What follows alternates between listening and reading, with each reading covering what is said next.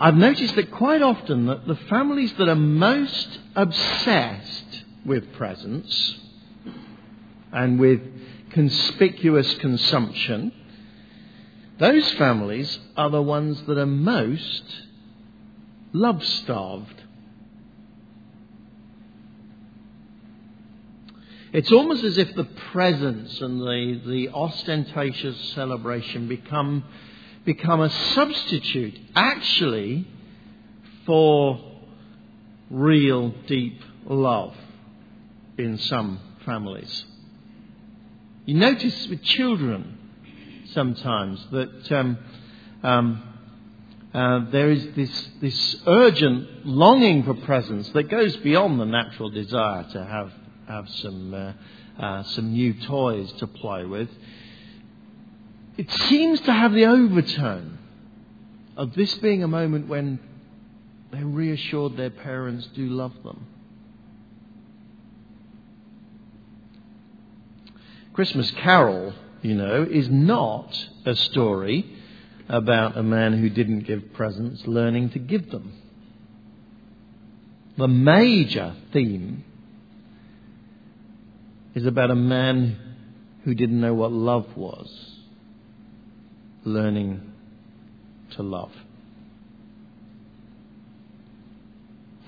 And in many senses, this church in Corinth that we have been looking at was a love starved family. You can't read um, this letter to, uh, to the Corinthians without realizing that there was precious little real love going on. It's not surprising that Paul devoted a whole chapter to this issue of love amongst them. And we have been unabashed in slowing right down and looking at what the apostle says because, to be honest, I have a strong suspicion that our culture is more love starved than many others in this world today or in history. We've got all the gadgets, all the toys, all the wonderful things. We are overwhelmed. Every day is like Christmas in one sense uh, compared with uh, uh, some other people. But, but somehow within our culture there seems to be a starvation at that deeper level so often. So, what Corinth needed to learn I suspect we need to learn. And just like today, in many senses, this love starved community became obsessively interested in gifts. Not this time Christmas presents, but actually gifts that God had given them, um, such as speaking in tongues, such as prophecy, and other things. Those people who had it um, used that as their means of sort of exaltation and, and, and uh, self glorification. Those people who didn't have such gifts looked on with envy. And uh, essentially, what Paul is saying is you will better get a better um, perspective on those gifts if you have love at the heart of your community. Just like a modern day family will have a better perspective on the gifts of Christmas. If actually that family is deeply nourished by mutual love. So, in one sense, verses 8 to 13 of uh, 1 Corinthians 13, deeply appropriate as we approach Christmas. Paul wants to get gifts in perspective. Gifts, particularly of knowledge, that they were uh, so interested in. These gifts of knowledge and understanding that he uh, uh, speaks about, they, he says, they will cease they will no longer be of any use to you after a while. They will be like that wonderful little toy that you get on Christmas Day that you've broken by Boxing Day. Prophecy, for instance, he says. uh, where there are prophecies, they will cease in verse, uh, um, uh, in verse 8. By, by prophecy, I think he means uh, inspired understanding of our present situation. We'll look at that after Christmas in a little bit more detail, where he goes on to talk about it uh, more in 1 Corinthians 14. Um, uh, so I don't want to dwell on it deeply right now. I want you to notice, though, that this gift, this gift of knowledge, these prophecies, they will cease. Tongues, he says. Again, something we'll look at in 1 Corinthians 14, which seem to be mysterious, ecstatic utterance, utterances. Tongues will be stilled. They will stop. They will be useless one day, he says. Knowledge, he says, where there is knowledge, that too will pass away. I don't think he means all knowledge. In fact, he certainly doesn't mean all knowledge because in verse 12 he's going to delight in the fact that uh, um, knowledge one day will flower into eternal, personal knowledge of God. We'll see that uh, in, in, just a little while. I think he means more um, um, some, some gifts of specific knowledge, secret knowledge in particular, that Corinth was so interested in. Be a wonderful gift to be given some hidden secret knowledge about, about God. God. God can do that. But one day it'll be useless. One day all knowledge will be laid bare. All truth will be laid bare for everybody to see. All these knowledge gifts, then, that you Corinthians are so interested in, he says. Prophecies and tongues and words of knowledge. They're all going to come to an end. We could extend that today. Perhaps we're not so obsessed by those particular knowledge gifts. I apply it to myself. Any gift that I have for teaching will, frankly, one day be in totally irrelevant. Because, as the Bible says, they will all know me from the greatest to the least of them. No longer will someone have to teach his brother, saying, Know the Lord. No longer will there ever be, be any church services. No longer will there be any theology books. Perhaps um, uh, you have a ability in understanding that is a great delight to you. Well, that's great for now. But it's not eternal. One day, everyone will know infinitely more than you will ever know.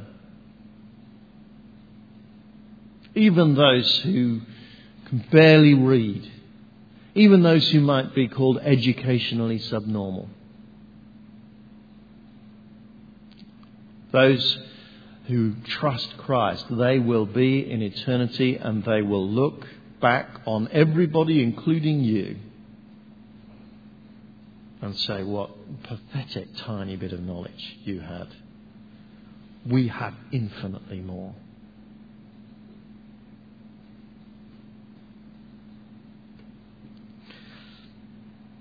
Paul explains why these knowledge gifts are of such modest value and such temporary value. Our present knowledge, he says in verses uh, 9 to 11. Well, it's, it's so partial. We know in part, we prophesy in part. But when perfection comes, the imperfect disappears. Some, some, some have uh, suggested that um, um, the coming of perfection is perhaps the uh, coming of the era when the Bible was finally completed, and that now we live in the times of perfection because we have a complete Bible. But um, uh, frankly, the Bible nowhere describes uh, this period that we live in now as being perfect. No, perfection, the coming of perfection, seems much more naturally in the Bible to apply to the final return of Christ, the final creation of a new heaven and a new earth that the Bible promises, the, the final resurrection of the saints, where they will be perfected now, no longer liable to sin, and where, where God's people will populate that new creation now with no sin and no evil and not even any death. That, that, is, that is the perfection that the Bible talks about. And so um, it is. Um, uh, this, this passage is not suggesting that, that prophecy and tongues and so on are likely to cease before that final day of perfection. Um, we, there doesn't seem to be anything in the New Testament, as far as I can see, that suggests that those gifts have ceased. We should rightly expect all sorts of gifts, miraculous gifts included, to be exercised for the whole of the rest of the church age until Jesus comes. But importantly, we need to understand that whatever gifts we have, particularly gifts of knowledge, they are only partial. We only know in part.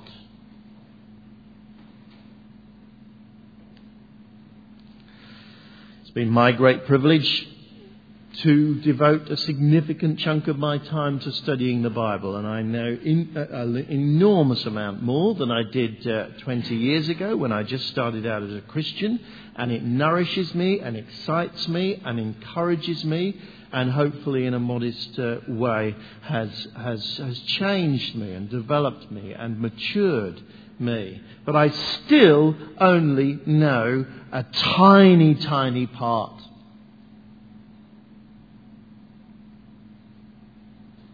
an infinitesimal part of what one day I will know and you will know.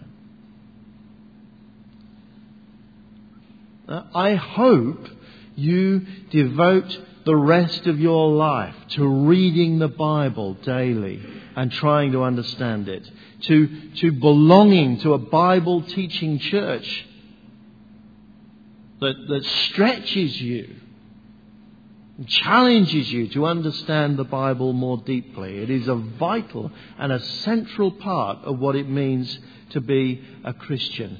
But the Apostle Paul says all the knowledge that we will ever gain for the whole of our life, even if we devote every ounce of our energy to it, for, for decade upon decade, will be like a child's ABC book compared with what one day we will know.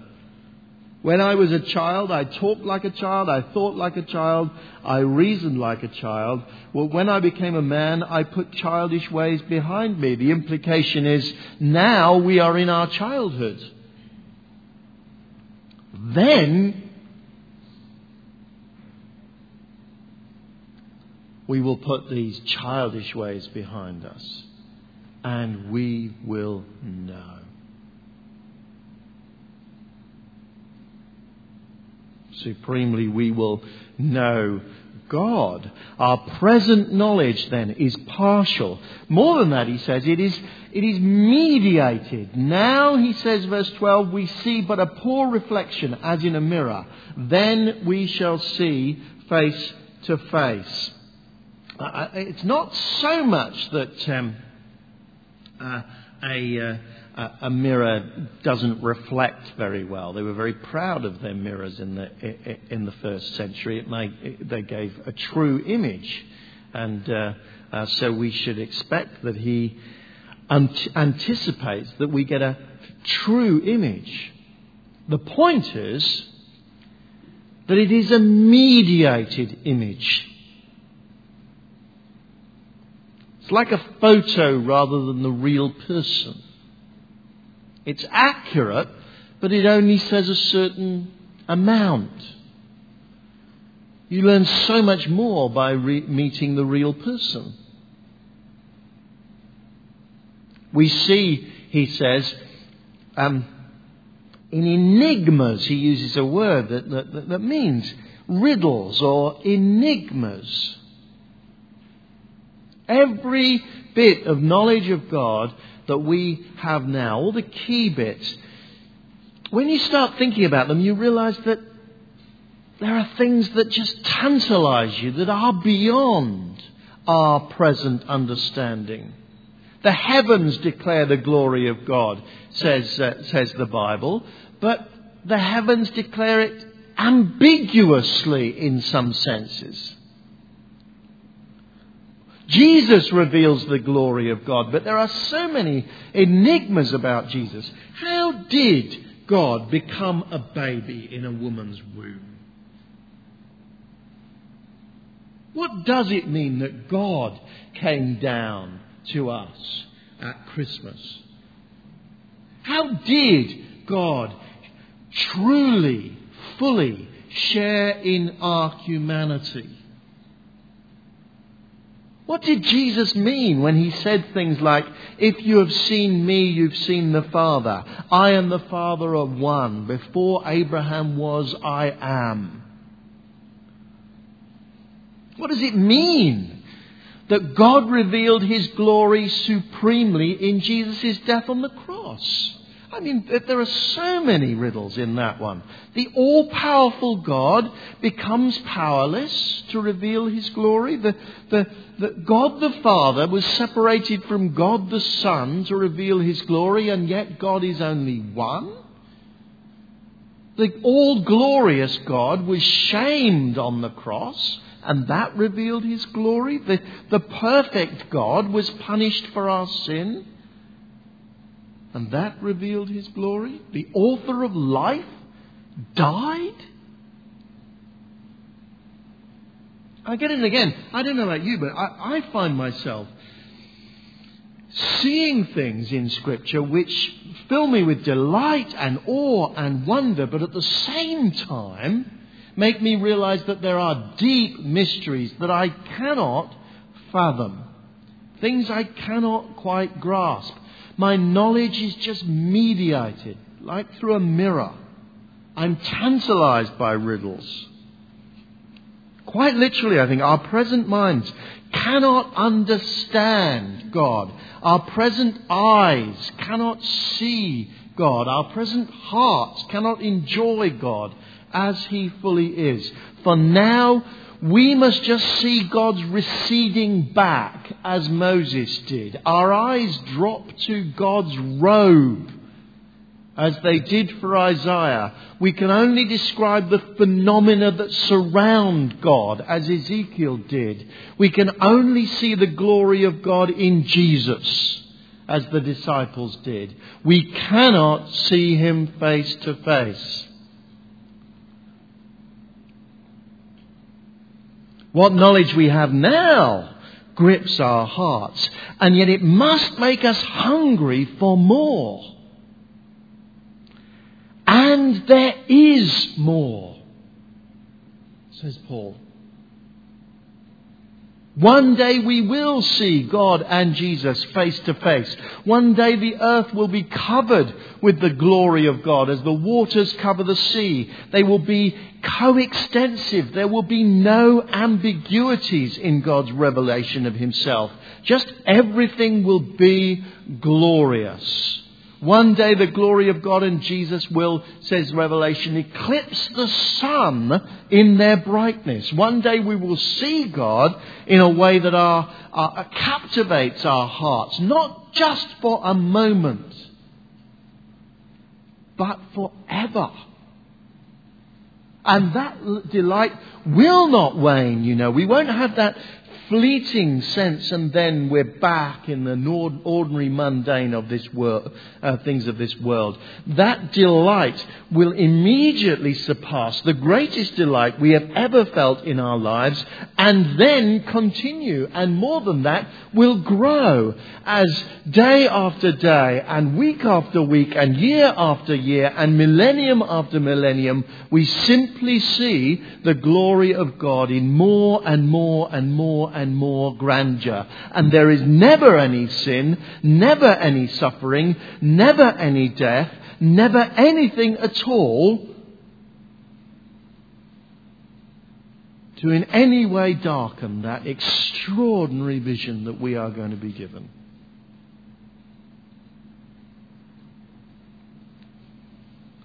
Paul, Paul uses phraseology in verse 12 of uh, 1 Corinthians 13 to try to, to help us to, to, to get the picture of what he's saying. He says, Now we see but a full reflection as in a mirror, then we shall see face to face. Now I know in part, he says, then I shall know fully, even as I am fully known. And the words he uses for know changes through that verse. The first time he uses the word know when he speaks of knowing in part. He uses a relatively neutral term about knowing, which we could, could translate in 21st century ease as head knowledge. Now I have some head knowledge, a little bit of it. But then he moves to, to, to a word that, that again and again in, in the Bible tends to imply more than head knowledge, to personal knowledge, knowledge of acquaintance, deep knowledge, intimate knowledge. Then I shall know personally, even as I am fully known. Do you remember the, the story of Job and all his sufferings and his uh, and, and, his struggles with God. And then God finally speaks to him in, in one of the most extraordinary bits of, of prose about the character of God in the whole of the Bible. If you haven't read it, read the end of Job. It's extraordinary. And Job's response is this My ears had heard of you, but now my eyes have seen you. Well, frankly, he's a lucky man because most of us live almost all of our lives simply having heard of him with our ears. But it will not be forever. One day our eyes will see him and we will be astonished. We will be enraptured. We will discover a joy that we never knew could exist. God already knows you in that way. I am fully known with personal knowledge, he says. God already sees you in that way. But one day it'll be mutual. One day, what he sees now will be returned by what you see of him. And what will you see? What will we see? Well, there's so much that, that, that one could say about that. But let me pick up the central thing that Paul says here. What we will see is we will see love.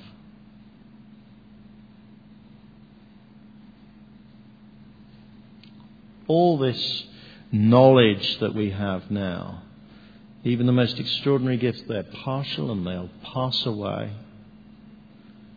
Because one day the knowledge we have will far exceed any knowledge we have now.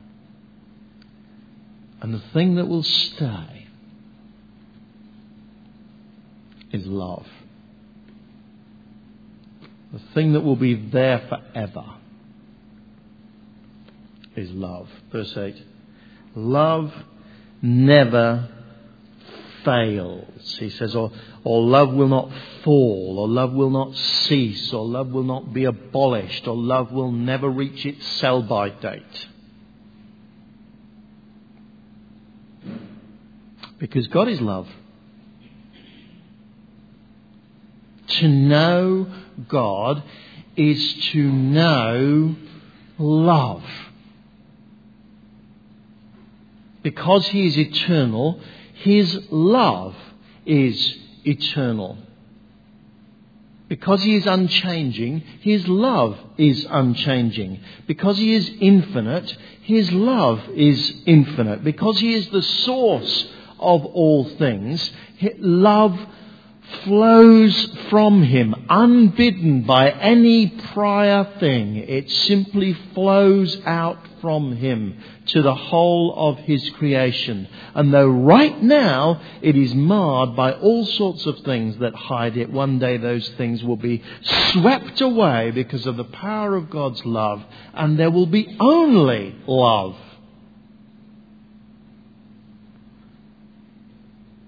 And that love that flows from God, which begins now and continues on into eternity, that love, as it is experienced by God's creatures, induces love in them. We are like the moon to, to God the sun. We are like flowers that grow and flourish in the sunlight and radiate a bit, back, a bit of that, that, that glory back. Romans 5, chapter 5 says, says God has poured out His love into our hearts by His Spirit. And by that He means, I think, both that God's love uh, enters our hearts when we become believers. And also that that godlike love then emanates from our hearts. God's love induces, first of all, a love which flows back to Him. Our, our, the central sort, the um, object of our love is God. That's what it means to become a Christian, to come to love God. That's what it means to, to grow as a Christian to come to love um, God more deeply with all our heart and soul and mind and strength. And that's what your final destination will be.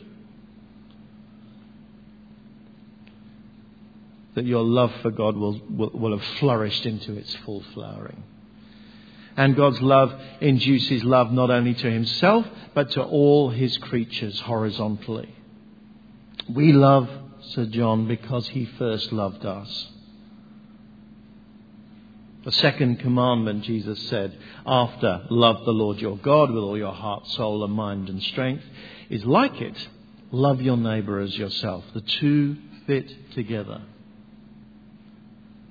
And one day, what we stumblingly and in a terribly poor way do here amongst us, that will flourish into unalloyed delight and love for one another.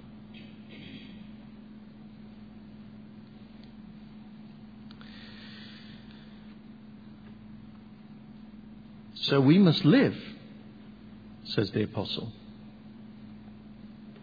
by faith, hope, and love. Verse 13. Now these three remain faith, hope, and love. But the greatest of these is love. I don't think he means that they remain in the sense that they are all eternal faith, hope, and love. It just doesn't fit with the rest of the Bible. Faith is trusting in God in the absence of the full sight of Him. Hebrews 11, verse 1. It's being certain of, sure of what we hope for, certain of what we do not see. So, in a sense, faith becomes eclipsed like everything else when we see God face to face. And similarly, hope is described in the rest of the Bible in those kinds of terms. Who hopes for what he already has, Paul says in Romans 8:24. Don't hope for something that you have, and one day we will have everything that God promises us. So I don't think he means that faith, hope, and love are eternal here. I think he's stepping back and he's saying, now the way to live now is by faith, hope, and love.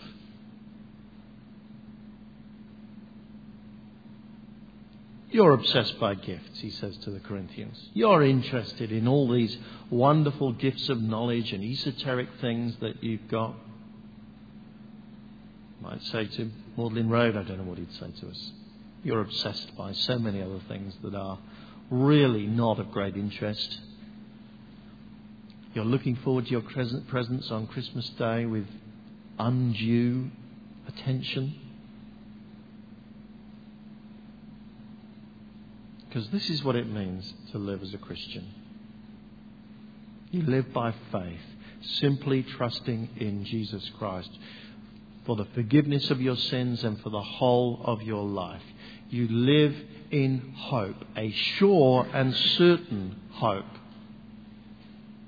that he who did not spare his only son will certainly give us all things, as Paul says. Most importantly, the greatest of these three, because it's eternal and because it's the essence of the transformation that God wants to see in you, most importantly, you live in love. What you manage to do today and in your life in terms of loving other people that will be a taste of your eternal destiny. Infinitely to be savoured, even though one day it will grow and grow and be far greater. What you experience in terms of your love for God now is eternal. What you taste today, you will feast on in eternity.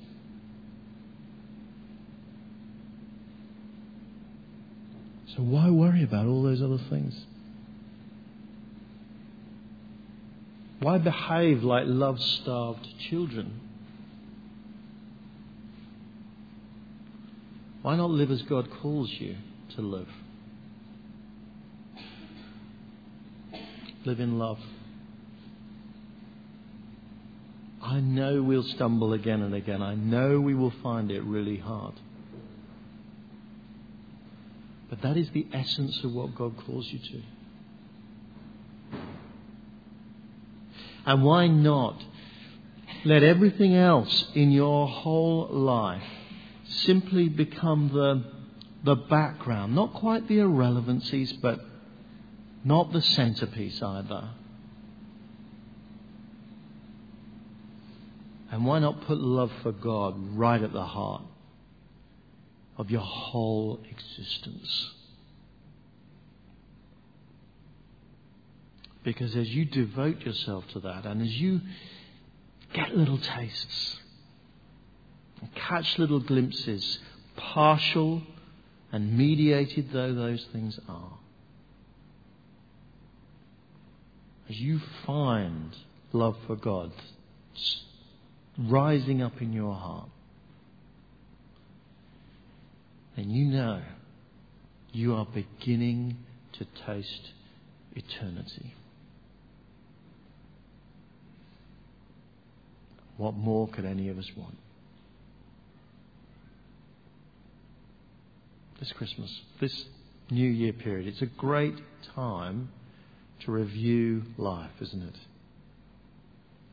Why not? Ask yourself that question What is the center of my life?